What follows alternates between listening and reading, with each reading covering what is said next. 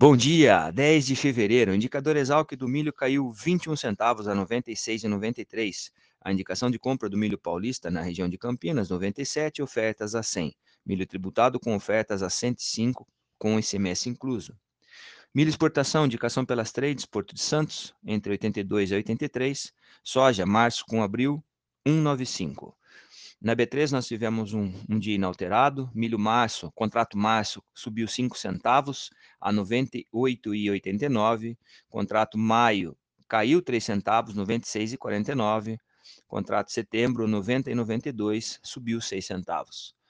Dólar passou com um ajuste negativo de 0,45% a 5,260.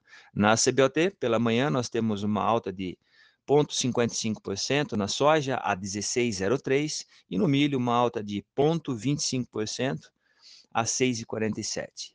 Um ótimo dia a todos, um abraço, até mais.